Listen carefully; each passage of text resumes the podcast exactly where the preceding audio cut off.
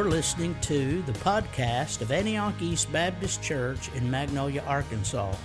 This is Pastor Ron Owen. We're so glad that you've joined us today. If you have any comments or inquiries, you can send those to us at aebc123 at me.com.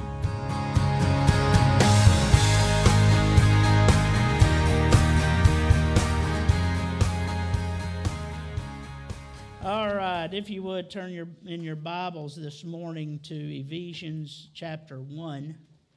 Ephesians chapter 1.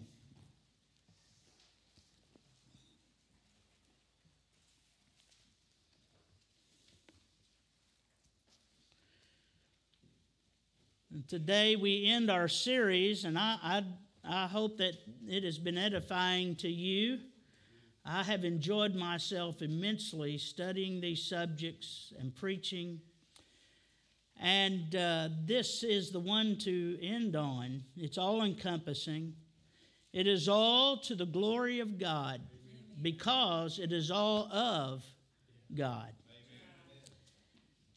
And uh, so we're going to consider this uh, weighty subject this morning. And I want you, if you would, to stand with me as we begin to read our text verses in Ephesians chapter 1 and verse number 3. Blessed be the God and Father of our Lord Jesus Christ, who has blessed us with every spiritual blessing in heavenly places in Christ, just as he chose us in him before the foundation of the world, that we should be holy and without blame before Him in love, having predestined us to adoption as sons by Jesus Christ to Himself, according to the good pleasure of His will, to the praise of the glory of His grace, by which He made us accepted in the Beloved in him we have redemption through his blood, the forgiveness of sins according to the riches of his grace, which he made to abound toward us in all wisdom and prudence, having made known to us the mystery of his will, according to his good pleasure, according to his good pleasure which he purposed in himself that in the dispensation of the fullness of times he might gather together in one all things in Christ, both which are in heaven and which are on earth in him. In him also we have obtained an inheritance, being predestined according to the purpose of him who works all things according to the counsel of his will that we who first trusted in Christ should be, listen, to the praise of his glory. In him you also trusted after you heard the word of truth, the gospel of your salvation. Maybe today, oh God, maybe today, someone will respond to the gospel. In whom also, having believed, you were sealed sealed with the Holy Spirit of promise, who is the guarantee of our inheritance until the redemption of the purchased possession to the praise of his glory. Amen. Now, our folks know this. These are some of my favorite verses in all of the Bible. I think they're some of Paul's favorite verses that he ever wrote because these verses, if you read them in a Greek manuscript, have no periods, no commas. It is a run on sentence of unstoppable praise to God for His work in our salvation. Let's pray. Heavenly Father, I pray, God, that you would do with this message as you wish. But Lord, we pray that you would bring souls to Christ. We pray that you would teach saints the truth Lord, if there's anyone here today patting themselves on the back for their salvation, I pray they'd be broken down, humbled, and realized that they are running as fast away from you as they could run. and you in your mercy, grace, and love captured them for your glory alone. In Jesus' name, amen. amen. You may be seated. We've been talking a lot about how these solas, as far as emphasizing them, came out of the Protestant Reformation of the 15 and 1600s. But these are truths that have always been, always. Before creation, these truths were correct. But the Catholic Church, in the first uh, hundred years or so, when they've got a hold of society and became the state church, and well, the Catholic Church said that Mary, being a co redemptrix, can give you grace. Mary can give you grace through her merits. And the saints can give you grace by sharing with you their merits, some of their leftover merits. And you can earn grace by your own merits through penance, that's P E N A N C E, the sacraments, indulgences, and even your own good works. If that's true, guess what? Mary gets a hand. The saints get some praise, and you get a pat on your back. And God does not get the glory alone. What does God say about it? Isaiah 42 8, I am the Lord, that is my name, and my glory I will not share with another. I will not give to another, nor my praise to carved images. We find in Isaiah 48 9, the Bible says, For my name's sake. Now listen to this. Now, I know this is that we, we live in a society that's all about us and me, but I want to tell you, God did not save you for you, He saved you for Him. For my name's sake, he's talking about Israel and saving them, although they were rebellious people, I will defer my anger, and for my praise, I will restrain it from you so that I do not cut you off. Behold, I am refined, I have refined you, but not as silver. I have tested you in the furnace of affliction. Now listen, for my own sake, for my own sake, he says it twice, I will do it. For how should my name be profaned? And I will not give my glory to another. R.C. Sproul observed about this word glory, and uh, I, I quote him because I like his definition or how he came to define the word. The word glory is an English slash Latin word. It's the, basically the same in English and Latin. That comes from the Greek word doxa. Doxa. How many of you ever sang the doxology? Praise God from whom all blessings flow. Praise him, all creatures here below. Praise him above, ye heavenly host. Praise Father, Son, and Holy Ghost. We call that the doxology because it's all about the glory, doxa, of God. So the Greek word is doxa, as in doxology. And then doxa comes from the Hebrew word kabod, meaning, now listen, weighty weighty. Not weighty and being overweight or something like that. We know that. It's speaking of the substance or the gravity of a person or thing. We say of a person's meaningful speech or some really insightful comment, man, that was heavy. That was heavy. That was weighty. Or, in contrast, when someone ignores someone or disregards them, we say they made light of them. We belittle someone or something we have no respect for. I would say when you yawn through the songs we just sang, you belittle the Lord. You don't see him as weighty, you don't see him as worthy, when you came in here today, what was your thoughts of God? Would you say that you came with a heart of weightiness for the things of God, or did you think really little about the things that were about to take place? Your salvation past, present, future, is all a work of God.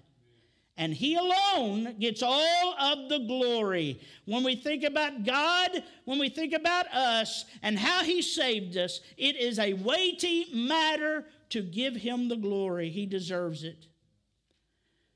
He alone gets all the glory for it. Not a pope, not a priest, not a saint, not a Mary, not even a Baptist church, not even a deacon, not even a pastor. God alone. God alone. Well, I tell you what, Brother Ron, I witnessed that person that got saved. Yeah, and God gave you the breath to do so. God saved you to do so. God thought of you in eternity past and set you in a predestined course to be a witness to save your friend. All glory, all praise goes to God alone. Soli Deo Gloria, to the glory of God alone. Now, let's get into our message this morning. First of all, we see, when we consider the glory of God, we see the expansive glory of God in His creation. The expansive glory of God in His creation. Isaiah 6 3 says, and one cried, one of the seraphim cried to another and said, Holy, holy, holy is the Lord of hosts. The whole earth is full of his glory. What does that mean, Brother Ron? Well, look up. Look up. Maybe you should have gone out last night. Maybe you did go out last night and looked up and watched the lightning and, and felt the wind and understood that in other places people were having to bob and weave for tornadoes and, and hail and things like that. Greg drove through a bunch of it last night. And isn't it amazing how we go out today and the sun is shining and you can see blue skies, or you could earlier. And, and, and, I mean, you can see far away, but you feel safe. But it's when those clouds close in, you feel the ominous of God's ability and your uh, finiteness. Look up in the sky, though, on a beautiful evening at the stars and see and testify that the whole universe is full of the glory of God. One commentator said, This universe and everything in it is mainly about, now listen to this, the glory of God. This is the great reason for all created existence, including yours. If someone asks you, why is there such a meaningless vastness of uninhabited galaxies and only one tiny dot of human existence? Your answer should be, this uni- oh, listen to this. This universe is not intended to portray the importance of man. It is intended to give man some inkling of the grandeur of God. And he adds, and it is an understatement. My friend, and all these things, Job testifies, these are a mere whisper of his ways. Who can understand the thunder of his power? Revelation 4:11 says, "You are worthy, O Lord. Why is he worthy? To receive honor and glory and power, for you created all things, and by your will they exist and were created." My friend, God Almighty created this earth in six 24-hour days six 24 hour days by the word of his mouth. That's awesome. That's weighty. That's glory. Number two, the emerging glory of God in his coming, second coming. Turn to Revelation 19. Everybody turn to Revelation 19. Revelation 19, it's very at the very end of the book. Go back a couple of chapters and you got it. Revelation 19, and follow with me. We can't read all of them, uh, but uh, look at verse 1. After these things, now this is what is going to happen in the future. This is future events, and it's going to happen. After these things, I heard a loud voice of a great multitude in heaven saying, Alleluia. That means praise the Lord. Salvation and glory and honor and power belong to the Lord our God. Verse 4 And the 24 elders and the four living creatures fell down and worshiped God who sat on the throne, saying, Amen. Hallelujah. Praise the Lord. Then a voice came from the throne saying, Praise our God, all you his servants, and those who fear him, both small and great. And I heard, as it were, the voice of great multitude, as the sound of many waters, and as the sound of a mighty thunderings, saying, Hallelujah, hallelujah. For the Lord God omnipotent reigns. Let us be glad and rejoice and give him glory. For the marriage of the Lamb has come, and his wife has made herself ready. Look down at verse 11. Now I saw heaven open, and behold, a white horse, and he who sat on him was called faithful and true. And in righteousness he judges and makes war. This is Jesus, by the way, if you mistaken. Verse 12 His eyes were like flames of fire, and on his head were many crowns, and he had a name written that no one knew except himself. And he was clothed with a robe dipped in blood and his name is called the Word of God. And the armies of heaven, clothed in fine linen, white and clean, followed him on white horses. Verse 15 Now out of his mouth goes a sharp sword, that with it he should strike the nations, and he himself will rule them with a rod of iron. He himself treads the winepress of the fierceness of the wrath of Almighty God. And he has on his robe and on his thigh a name written King of Kings and Lord Lord of Lords. Now, it's one thing in this nice little building with the good air conditioning, the padded pews to read that and be excited. But, my friend, please internalize that one day in the massive expanse of whatever it is, Jesus will break through the atmosphere on a white horse. Some, some people try to say, some ask, will he really be riding a white horse?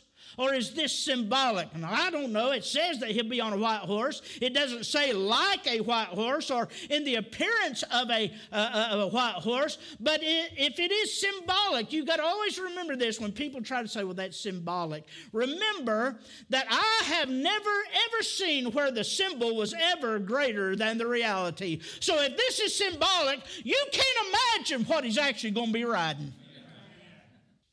Isn't it frustrating when you have an icon on your computer, that little thing, you know there's nothing in that but a bunch of electronic digits. There's nothing to it.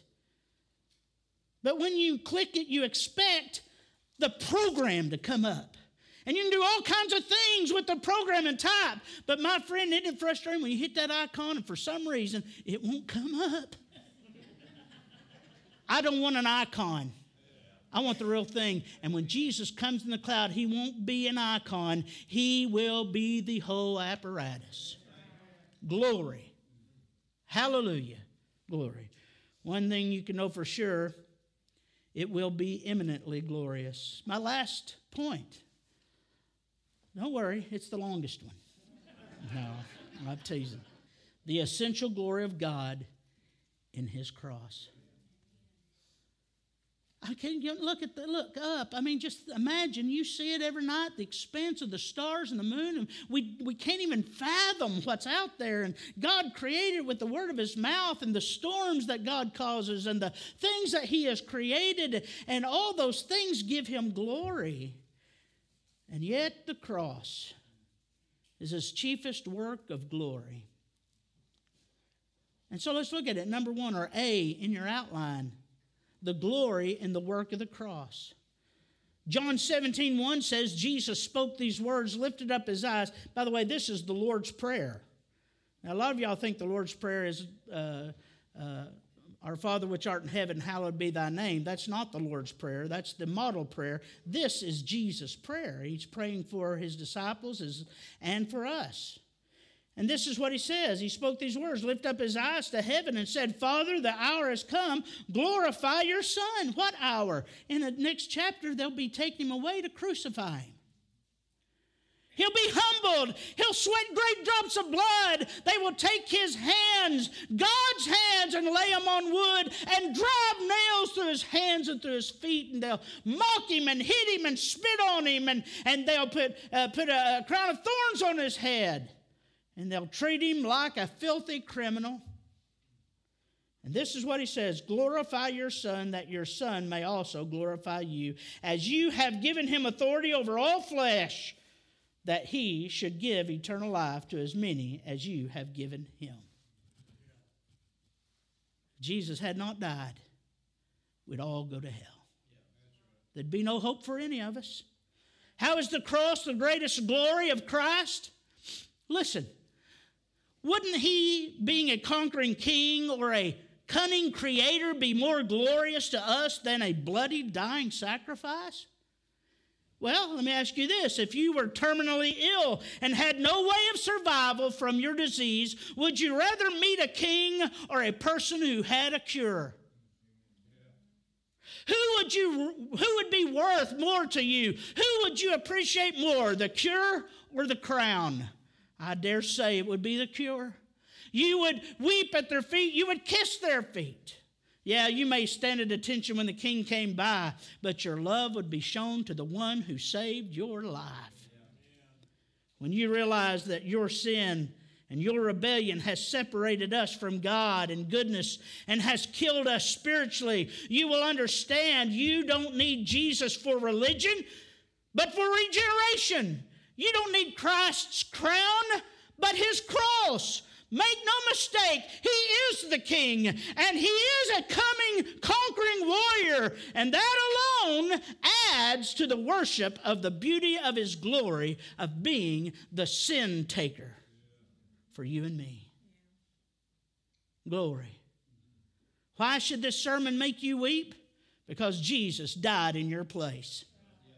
Why should you feel weightiness about these matters? Because God took away your sin. And he's, he didn't have to, but He did it through the blood of His Son. Number two, or B in your outline, glory in the work of the Trinity. And this gets to our text. So open your Bibles now, Greg is going to show you some things up there, but open your Bibles, turn back to our text, Ephesians chapter 1 again, and we're going to look at this in just a minute. For the reformers, this was the argument. No priest absolves sin. No pope speaks for God. No saint can impart merit or grace. If they could, they would have something to glory in. When the Bible is very clear, to God alone goes all the glory, honor, worth, and power. In our text, you will notice over and over again. Now, listen, over and over again, don't miss it. Uh, matter of fact, we'll have it marked up here a little bit. Uh, you, will, you will notice the phrase in Him or in Christ will be used over and over again. Salvation is null and void without the central part of God's salvation plan that is the sinless life, death, burial, and resurrection of Jesus Christ. Now, get your Bibles. And look with me, if you would, at Ephesians 1 and verse 3. And get ready to have a spell in Jesus. You should, anyway. Blessed, glorious, marvelous, wonderful be the God and Father. There is the first part of our the, the Trinity, God the Father. It's marked out on my outline in purple, royal purple of our Lord Jesus Christ. His name is in red anywhere you'll see it because he shed his blood for you and me. Who has blessed us. Any underline is, a, is what we get from God. If it's purple, from Jesus it's red. And then I'll show you other things later. He's blessed us with every spiritual blessing in heavenly places in Christ, and he starts naming them, and he starts out good, just as he chose us just as He chose us. My friend, like it or not, there it is. The Bible uses the Greek word uh, eklegomai for the word chose or elect in other places. It means to pick out, to choose, to pick, or to choose out for oneself. That's what the word means, and there it is. God the Father's part in your salvation is the purposing, planning, and calling of all things. That's what He did. Just as He chose us. Look at this in Him, in Christ. Let me tell you something. It, God can make plans and purposes all He wanted. If Jesus hadn't died for our sins, they wouldn't have mattered. Sin has to be paid for, doesn't it? In Him before, now listen, when did He choose us? Before the foundation of the world. See, I told you. I told you these truths didn't start at, in the Bible or at creation. They've always been. God has always been glorious. And He's always had us in His mind. I can't understand some of these things, but God chose us before the foundation of the world.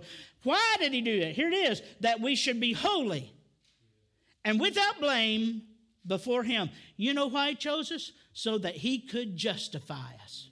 That's what that means there. That, that he, he did it so that we could be made holy, that we could be made blameless. You can be blameless today. You can be holy. If you're tired of your sin and straying, if you'll come to the cross today, come to Christ, you will be made blameless and holy before Him in love, having predestined. Having predestined. The word predestined is the Greek word proorizo, proorizo, and it means to determine, to decide beforehand. And in the New Testament, it mean, it's talking of God's decreeing from all eternity, to foreordain, to appoint beforehand. There it is, right there in the Bible. I preached on these verses one time and had a man come out and accost me verbally. And he said, I don't believe in that election predestination mess. I said, Are you deaf? Are you deaf? And these weren't the only verses I read that morning. I said, they're in the Bible. You got to believe something about them, amen? And you got to believe they're glorious. You got to believe they're awesome and they're weighty matters. I'm telling you, God, before the time began, looked down through time and chose us for Himself. Now, listen, let's keep going. Predestined us to adoption as sons by Jesus Christ. In other words, God, before the foundation of the world, predetermined to make us His children by Jesus Christ to himself. Now listen, according to the good pleasure of his will, not according to some foreseen faith. That's not taught in the Bible. But according to the good pleasure of his will. He did it because he wanted to. Verse 6 to the praise of the glory of his grace not to the praise of any man who was smart enough, good enough, wise enough, clever enough. All praise and honor and glory goes to God and the glory of his grace, by which, by which, by his grace, he made us accepted in beloved. God made us accepted in his beloved on the basis of unmerited favor. Are you with me? by which, to the praise of the glorious grace, by which he made us accepted in the beloved. Now, look, that, that's God the Father's part in your salvation. But number two, the next verse, 7, here's Christ's part in your salvation. In him we have redemption through his blood. Like I said, God, the Father, could have made all the plans in the world that He wanted to, but if there had not been a sacrifice for our sin, someone to give us His righteousness and take our unrighteousness, it would have been null and void. But the work of the Trinity, don't worry, God wasn't worried that it would happen. He knew it would happen exactly as He planned and purposed it. He sent His Son in time. Are you listening? Listen. In time, he sent Jesus to shed his blood, and this is what we get the forgiveness of sins according to what? The riches of his grace. Which he made, he made, he made to abound toward us in all wisdom and prudence. Having made, he made known to us the mystery of his will. What will? The gospel, salvation, heaven Everything. According to his good pleasure. He did it just because he wanted to. For my namesake. For my namesake. Remember, that's what Isaiah said. According to the good pleasure which he purposed in himself, that in the dispensation of the fullness of time he might gather together in one all things in Christ, both which are in heaven and which are on earth, in him. I'm telling you, the central figure of all of everything is Christ Jesus. Now, look at verse 11. Y'all ready? In him also we have obtained an inheritance. Hallelujah. Being predestined according to the purpose of him. Now listen, there's no stuttering here. This verse answers a lot of theological questions for me. listen, according to the purpose of him who works how many things? All things according to what? The counsel of his own will. Not because he looked down through time and saw that you were going to do it. No, he did it on the basis of his own desires and his will. Great verse. Now, verse 12 that we who first trusted in Christ, listen, should be to the praise of his glory. Not to the praise of your own glory, not to the praise of the church's glory, not to the praise of a witness's glory, not to the praise of the Pope, the church, the penance, the Marys, the saints, not to the praise of anything, but to the praise of His glory alone. Verse 13 this is the Spirit's work in your salvation. In Him you trusted, you also trusted. After you heard, this is in time. We believe. We trusted after you heard the word of truth, the gospel of your salvation, in whom also, having believed, you were sealed, protected, guaranteed with the Holy Spirit of promise, who is the guarantee. He's the guarantee of our inheritance. Listen, this is why we believe in once saved, always saved. Don't we? This is why we believe that salvation is etern- you're eternally secure once you get saved. You cannot lose your salvation because you're losing it or keeping it is not dependent upon you. It's dependent upon the Holy Spirit. And if He loses you, guess who He's not? God. So when the Holy Spirit becomes uh, not almighty, which he is almighty, then you might lose your salvation. But guess what? He's God. Amen. And he's never letting go. He's never letting go. Verse 13, or uh, verse 14. Who is the guarantee of our inheritance until the redemption of the purpose of possession to the praise of his glory. There's not anywhere there's no little crack or somewhere where we can come in and get the glory. All glory and honor and praise goes to Jesus Christ, God the Father, and God the Holy Spirit Amen. alone. In conclusion, I've heard people say things like, Well, I'm glad I was smart enough. Call Jesus the Lord of my life. I have a, a, record. I love the record. I love the music. And this guy, he gives a little testimony on it. And he says, they say, I praise God that I was smart enough one day to uh, make Jesus the Lord of my life. And uh, I went to listen to it again, and, and I took it out.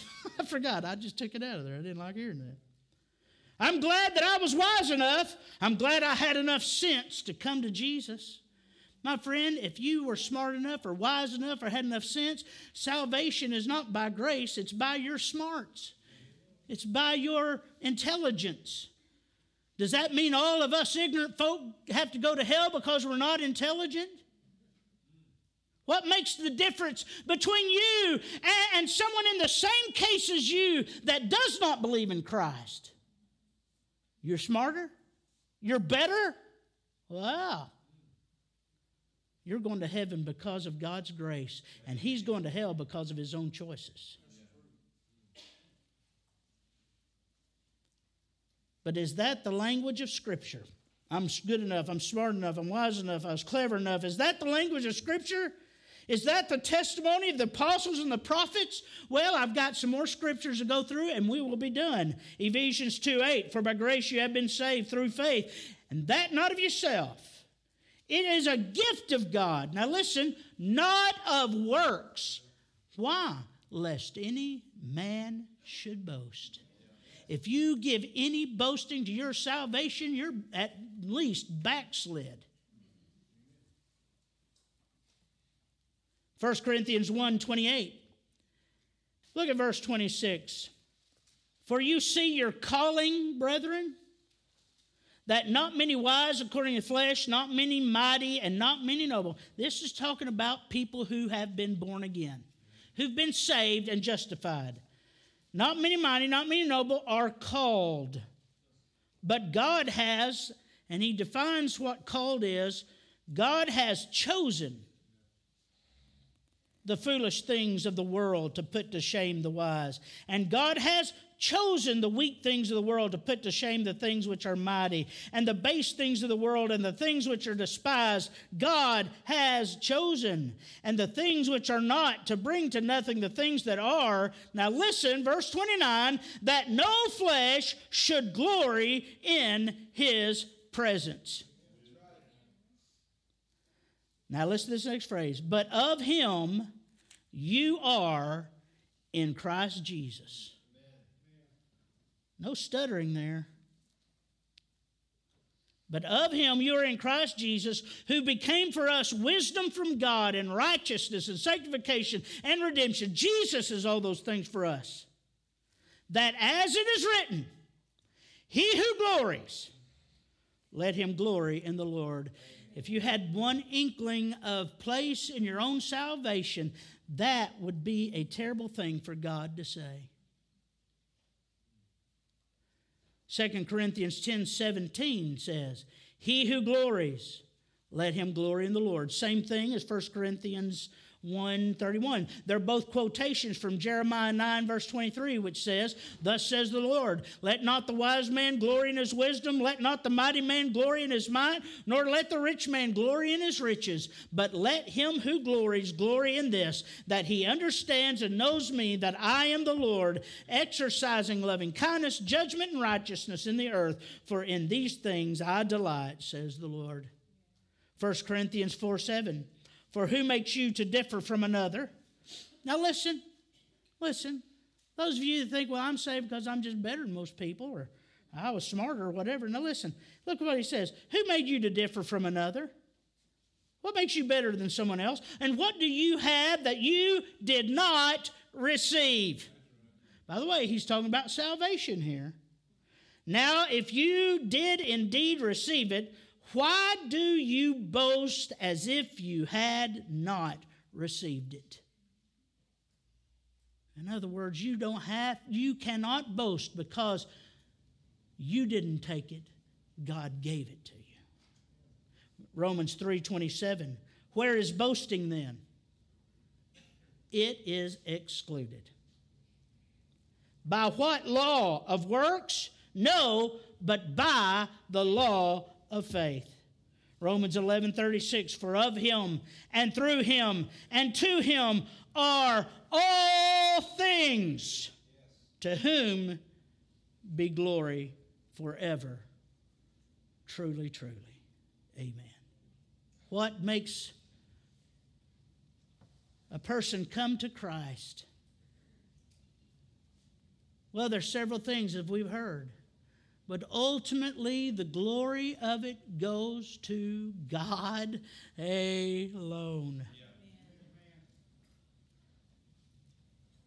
You don't have to depend upon someone to confess to. You don't have to pray some, some writ prayer.